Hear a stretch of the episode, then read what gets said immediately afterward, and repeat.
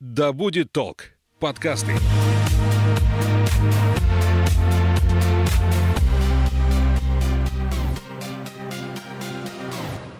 Доброго времени суток, я Елена Ищенко. Это подкаст «Исчезнувшие». Почти детективные истории о тех, кто однажды вышел из пункта А, дома, офиса, электрички, вокзала, но до пункта Б место назначения так и не добрался.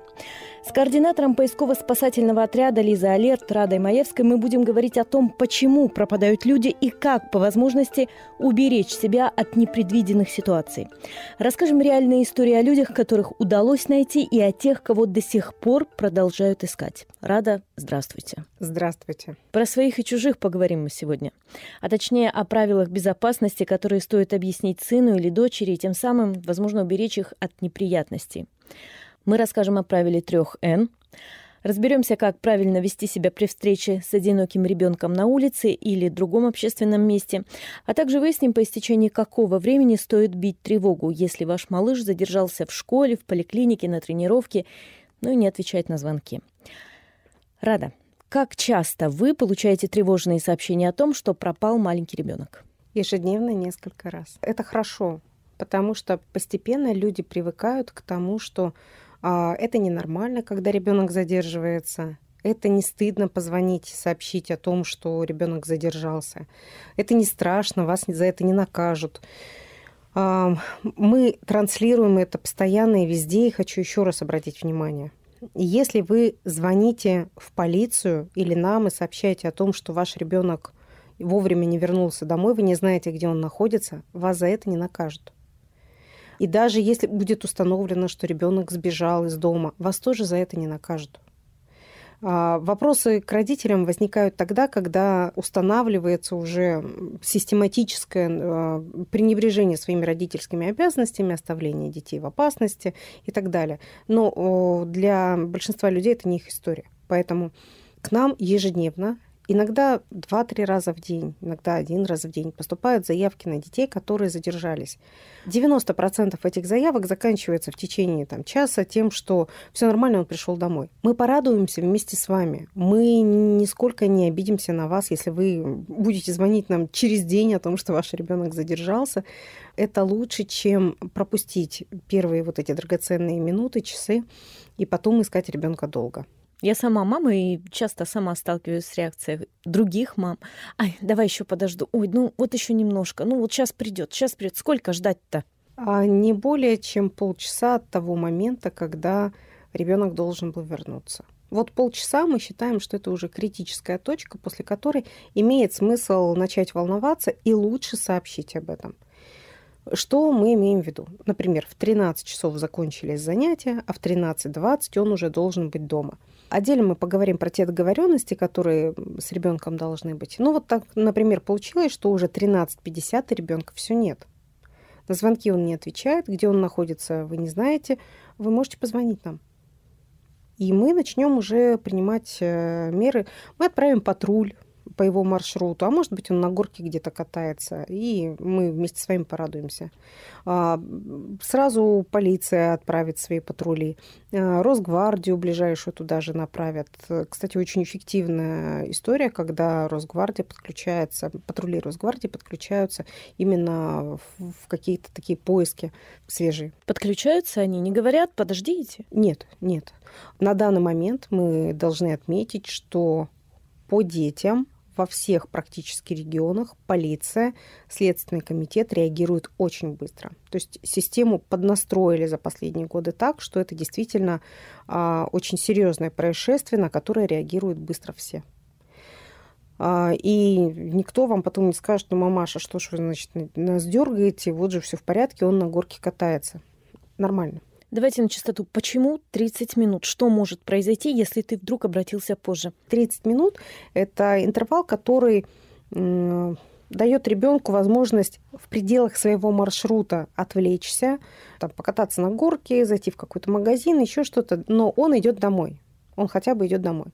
Если за полчаса этого не произошло, тогда мы не можем быть уверены, что а, ребенок все еще находится в зоне своего маршрута. Почему мы говорим, что терять времени ни в коем случае нельзя? К сожалению, периодически случаются, крайне редко, но случаются истории похищения детей а, с целью насилия. И международная статистика говорит о том, что на поиске ребенка в этом случае у нас есть не более трех часов. По статистике, через три часа вероятность найти ребенка живым, она уже очень небольшая. Поэтому чем раньше начать искать ребенка, понятно, что это к счастью, очень редкие истории, что 99 и 99 в периоде – это истории, не связанные с этим. Но кто даст гарантию, что это не тот случай? Я не хотела бы рисковать своим ребенком. У меня нет запасных детей. Поэтому чем раньше мы начинаем искать, тем лучше. Еще я могу сказать, что поиск – это история не быстрая. То есть нам нужно сначала взять у вас водные, опросить, связаться с полицией. Это тоже занимает какое-то время. И чем раньше вы сообщили о том, что ребенок задержался, тем раньше мы начинаем эти все действия, тем а, быстрее начинается, собственно, поиск. Я могу перепутать год, это было либо в прошлом, либо в позапрошлом году, когда родитель сообщил о том, что мальчик не вернулся со школы. В ходе опросов а, мы выяснили, что накануне он сказал, что у него появился взрослый друг, который звал его к себе домой и обещал игрушку. Сколько лет мальчику? А мальчику 9 лет было. Он сказал, что вот у него появился взрослый друг, он звал к себе его играть в приставку. Он об этом сообщил бабушке. Мама много работала, бабушка забирала ребенка обычной школы, в этот день не пришла. Заявка поступила очень быстро, и мы сразу стали его искать, естественно, вместе с полицией. Естественно, вводные такие настораживали. А, сразу были а, подключены много людей к просмотру камер уличных. А, у полиции тоже есть определенные инструменты автоматического анализа камер. Был прослежен маршрут этого ребенка. Рядом с ним действительно увидели взрослого человека. Успели. Успели в квартиру, успели спасти ребенка, то есть э, он не пострадал ни в каком виде. И это было действительно в течение трех часов. Где он нашел этого ребенка? Как он с ним познакомился? Это был психически нездоровый человек. А, который познакомился с ним рядом со школой. Когда мальчик шел из школы, он видит, что ребенок ходит один. А, дети очень коммуникабельны, как правило. Об этом чуть позже поговорим. А, он начал с ним общаться и приглашать к себе. И эта история, когда успели. Такие истории случаются. Истории про не успели, к сожалению, гораздо больше. Наверное, одна из самых страшных историй – это похищение из детского сада в Томске. Это девочка Вика. Это, собственно, история, с которой начался Томский отряд «Лиза Алерт».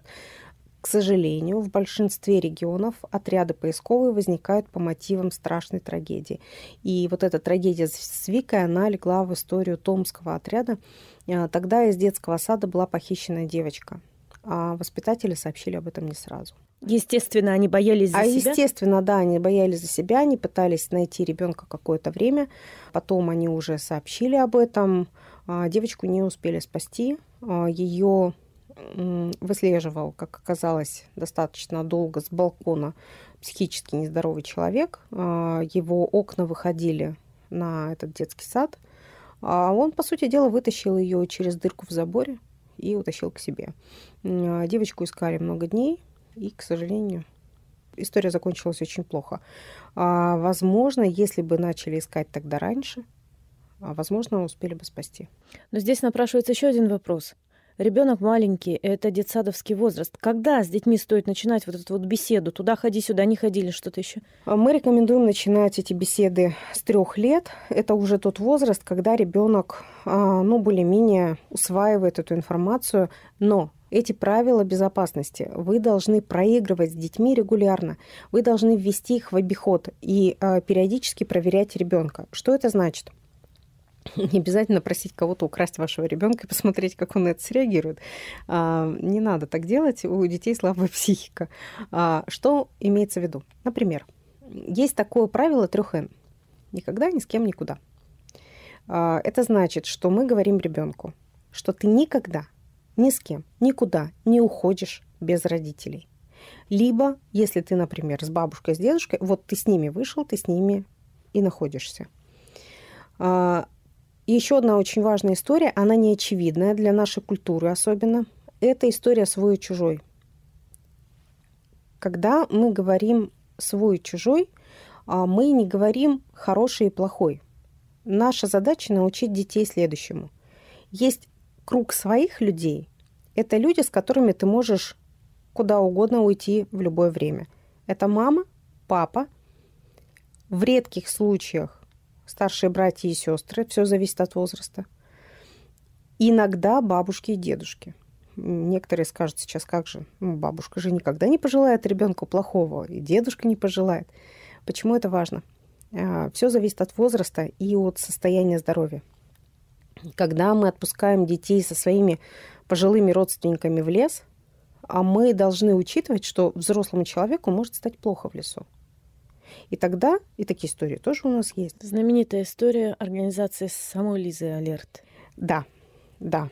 Печально знаменитая. Печально знаменитая, когда э, тетя, э, не старая, но нездоровая ментально, взяла Лизу, взяла собаку и пошла гулять в лес. Они жили в городе Орехово-Зуево. Это был 2010 год. Это ближнее Подмосковье, в принципе. Э, все знали эту семью. Ну, идет тетя, идет со своей девочкой, все нормально. А она ушла в лес гулять, взяла с собой Лизу. Естественно, они потерялись. Погибли все, кроме собаки. А собака лежала на теле Лизы и пыталась ее согреть еще какое-то время. А Лизу нашли на десятые сутки. Опоздали на 12 часов. Это история про то, как мы должны быть уверены в состоянии здоровья того человека, которому мы доверяем своего ребенка. Часто говорят родители, вот воспитатели не отпустили с бабушкой, с родной бабушкой. Получается, что они правы. Ну, тут уже юридический момент а, о том, что они должны убедиться, что это бабушка. А, привет моему детскому саду, который недавно отдал моего ребенка бабушке, не спросив ее документы и не спросив у меня вообще, кто за ребенком должен был прийти. Да, это плохая история, когда а, не, не убеждаются, кем приходится этот человек. Поэтому, когда вы для себя определяете круг лиц, которым вы доверяете своих детей, вы должны четко понимать состояние его вменяемости и состояние физического здоровья. Поэтому мы говорим, мама, папа, да, старшие братья и сестры, смотря сколько им лет, бабушки, дедушки, тети, дяди, в зависимости от состояния здоровья. Но тети, дяди мы уже считаем чужими. Чужими не значит плохими. Чужими это значит, что это человек, который не, не по умолчанию входит в круг тех, с кем ты куда-то уходишь. К сожалению, большинство трагических историй, а, связанные с криминальной смертью ребенка, в большинстве случаев это не посторонние люди. Это не всегда родственники, но это зачастую те, кого ребенок знает. И поэтому он с этим человеком уходит. Таких историй тоже, к сожалению, много. Э, это редко делают люди, которые вообще не знают ребенка. То есть одно из первых и главных правил разделить для ребенка, кто свой, а кто чужой. Да. И мы ребенку говорим, если к тебе приходит чужой человек, это значит не мама, не папа, да, и говорит, что мама попросила тебя забрать из садика, потому что она там на работе, это значит, что у вас должно быть правило на эту тему. У вас должен быть код, кодовое слово. А, и это тоже история, которая постоянно закрепляется в игре. А, у вас должен быть, должно быть кодовое слово, по которому а, ребенок поймет, что мама действительно с этим человеком про это говорила. Это слово, которое знаете только вы. То есть вот только мама ребенок и папа ребенок. Причем это разные слова для папы и для мамы. Дети болтушки, как их научить? Не озвучить это слово чужому. Игрой. Игрой. И э, они нет, они не говорят об этом. Приведу пример. Э, Новокузнецк. Пару лет назад девочка возвращается домой из школы. Несколькими днями ранее у нее была лекция по безопасности от Лизы Алерт, где ей рассказали про кодовое слово. Они с мамой в эту игру сыграли. Они выбрали кодовое слово. Девочка едет домой со школы, к ней на остановке подходит знакомый семьи и говорит о том, что мама сказала, что она задержится на работе, чтобы ты подождала у меня. Она спрашивает, а какое кодовое слово? Она поняла, что он не понимает, о чем она говорит, и она начала кричать. Кричать мы тоже учим детей на этих лекциях. Девочка подняла панику, вызвали полицию. Действительно, мама не просила его забирать девочку. К дяденьке потом было много вопросов со стороны полиции. А, и это правильная история, которая правильно закончилась. Чему мы учим детей? Мы учим их кодовому слову, мы учим разделять на своих и чужих, Мы э, в игровой форме им рассказываем, почему нельзя никуда ни с кем уходить. Мы показываем им карточки и говорим, кому из э, этих людей ты можешь обратиться за помощью. И, например, показываем старенькую-старенькую бабушку и женщину с коляской. И правильный ответ к женщине с коляской, потому что женщина, которая находится с коляской на улице, вряд ли а, имеет злые намерения в отношении какого-то ребенка. А вот бабушка может быть не совсем здорова, и такие истории тоже у нас есть. Это когда, а, я не помню регион, а, когда шестилетнего, насколько помню, мальчика а, увела бабушка, бабушка была нездорова, она подумала, что это ее внук, а, он оказался у нее в квартире, она ничего плохого ему не делала. Она его кормила, поила, но не выпускала из квартиры. В это время по всему городу искали этого ребенка. Поэтому мы учим детей, кому можно обращаться за помощью, кому нет. Что делать, если ты потерялся. А, делим на своих и чужих и учим их кричать. В нашей культуре, к сожалению, мы детей с детства учим о том, что нужно быть тихими и послушными, что кричать нельзя. И поэтому часто, когда дети попадают в ситуацию, когда нужно просигнализировать о том, что э, нужна помощь, они не могут кричать. И поэтому этому мы тоже учимся вместе с детьми. И мы рекомендуем родителям на наших собраниях с родителями э, уезжать с ребенком куда-нибудь, где можно поорать, и вместе учиться кричать. Родители тоже редко умеют это делать, кстати. Мы же в одной культуре все. А, поэтому научить а, никуда не уходить, Э, если ты потерялся и тебе требуется помощь, а, ты должен понимать, что мама тебя всегда будет искать. Вот это та договоренность, которая тоже играет большую роль. Вы должны донести до своего ребенка, что это вы его ищете. Не он вас должен искать, если он потерялся, а он должен остаться на месте, потому что вы его будете искать. И если он будет перемещаться, то вы его искать будете дольше. А, поэтому, если, например, он потерялся где-то в торговом центре, он должен остаться на том этаже, на котором он был, и попросить э, людей, которые вокруг, позвонить маме. Тут мы переходим к следующему пункту о том, что дети должны знать телефон родителей. Понятно, что трехлетний ребенок, наверное, не запомнит телефон, но для этого есть всякие носимые штуки. Например, э, там, у моего ребенка есть силиконовый браслетик, на котором есть телефон мамы. А, если там, вы приходите в некоторые крупные торговые центры, а, они бесплатно выдают картонные браслетики, на которых вы можете написать телефон и имя мамы или имя ребенка и надеть этот браслетик на руку ребенку. И если вдруг так случится, что вы разминулись, а, любой сотрудник знает, что надо посмотреть на руку ребенку и позвонить по номеру, который находится на браслете. Либо ребенок сам покажет, что надо позвонить вот здесь. И вот эти договоренности с детьми нужно постоянно освежать, потому что дети про них забывают. чем младше ребенок, тем чаще об этом надо говорить и играть с ним в эти игры. Каждый вечер на ночь, например. Поиграл, заснул. Каждый вечер, наверное, перебор, но раз в недельку то или иное правило закрепить вполне себе можно. Можно ли обратиться в отряд Лиза Алерт, не обращаясь в полицию? Можно. Если пропал ребенок, можно обратиться. Мы примем у вас заявку, мы начнем искать ребенка, и мы сразу вам напомним о том, что нужно обратиться в полицию или в службу 112. Служба 112 уже сообщит в полицию обязательно. Почему нельзя не обращаться в полицию? Во-первых, мне неизвестна причина, веская причина, которая перевешивала бы необходимость найти пропавшего ребенка. Ах, меня лишат родительских прав, я плохо за ним смотрю. Поэтому я и говорю, что не надо этого бояться. Это нужно систематически показывать пример пренебрежения своими родительскими обязанностями. Предположим, что вы обратились и в ходе поисков э, и опроса там, соседей выяснили о том, что вы постоянно оставляете малолетнего ребенка дома одного. Это не значит, что у вас в первый же раз его заберут. Да, с вами поговорят, возьмут вас на карандаш, будут проверять. Но в большинстве случаев это же не так. Давайте теперь посмотрим на эту историю с другой стороны. Уже не с позиции родителя, а с позиции случайного прохожего. Как правильно вести себя в случае, если встречаешь ребенка одиноко бредущего, там, играющего на улице, в магазине, в транспорте? Вот ты видишь ребенка и... Первое. А, мы можем подойти к ребенку и задать ему вопрос. Мы должны исключить возможность, а, чтобы этот ребенок, когда вы к нему подойдете, зададите вопрос, испугался и травмировался.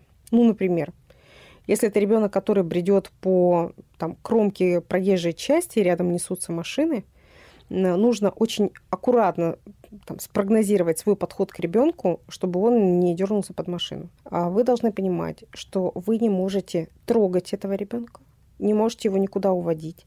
Почему? Потому что, во-первых, возможно, этого ребенка уже ищут. И вы сейчас возьмете и уведете его с того места, где его легче будет найти. И увезете куда-нибудь, где никому не придет в голову его искать. Во-вторых, разные бывают истории, разные родители, разные ситуации.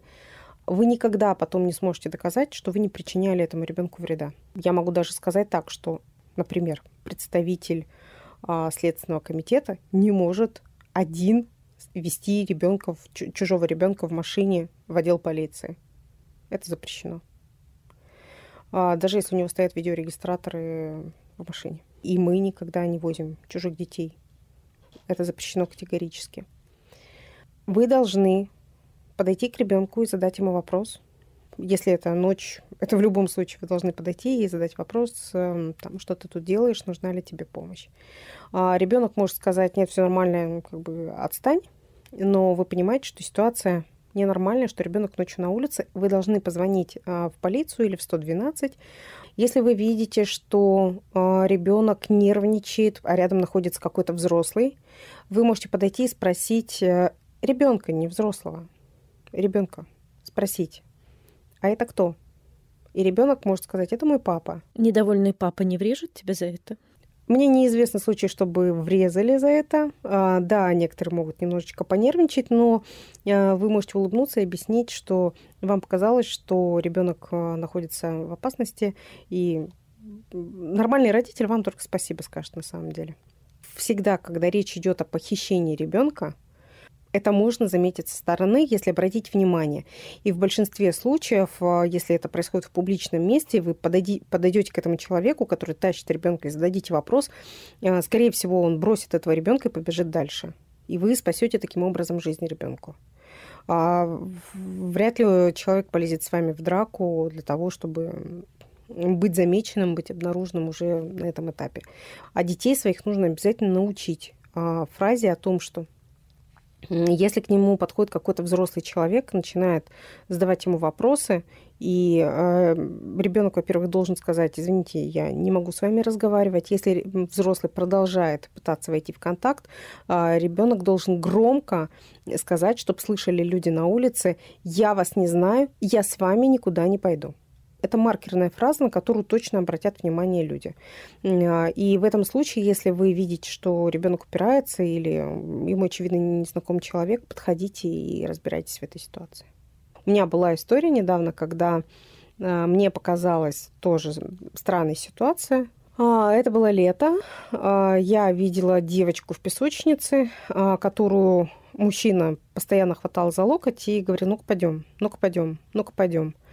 А, и рядом сидели тетеньки с детьми, и прежде чем подойти к этому мужику и, задать вопрос этой девочке, я подошла к женщинам и сказала, вы знаете этих людей? Они говорят, да, это вот из нашего подъезда. Я говорю, это папа с дочкой? Да, это папа с дочкой. Ну, все окей. Я пошла дальше. А если бы они сказали, нет, не знаю, вот в этот момент я бы пошла уже дальше к ним и задавала бы вопрос. Давайте подытожим, соберем вместе все, о чем мы сегодня сказали, чтобы родители возможно, обезопасили своих детей, не так сильно переживали за них. Первое, самое важное, это то, что чужих детей не бывает, своих детей мы должны научить правилам безопасности, от этого зависит их жизнь. На чужих детей на улице мы должны обращать внимание так же, как на своих, потому что сегодня мы, мы спасем чьего-то ребенка, завтра кто-то спасет нашего ребенка. Наша задача подготовить ребенка к максимально вероятным этим ситуациям и дать ему те навыки, которые помогут ему спасти жизнь. То есть мы должны а, определить круг своих чужих, поговорить с родственниками, объяснить им, почему а, ваш ребенок не пойдет с дядей или с тетей просто потому, что они так захотели. Объяснить, почему вы именно вот так выстраиваете в, семье отношения. Ничего плохого, это просто такое правило безопасности. Научить детей никогда ни с кем никуда не уходить, э, выучить кодовое слово, а, научить кричать в тех ситуациях, когда нужно покричать. И постараться, чтобы они поняли, что мама или папа всегда их будут искать. Не дети должны искать родителей, а родители всегда будут тебя искать. А, я хочу, чтобы родители запомнили, что не стыдно обратиться за помощью, что если ребенка нет э, ну, хотя бы полчаса, то уже можно звонить нам и можно обращаться в полицию. Никто за это косо на них не посмотрит и не накажет, и на учет тоже не поставит. А, если вы видите ребенка на улице, которому требуется, возможно, помощь, а, ничего страшного, если вы в итоге получите неприятный диалог с взрослым, который тащит куда-то ребенка. Гораздо хуже, если этот ребенок находится в опасности, а вы прошли мимо. А мне как бы банально это не звучало, в заключении хочется еще раз сказать. Чужих детей не бывает. И если не поможете вы, то, возможно, не поможет никто. Да. Я напоминаю, у нас в гостях координатор поисково-спасательного отряда Лиза Алерт Рада Маевская. Спасибо. Пока. you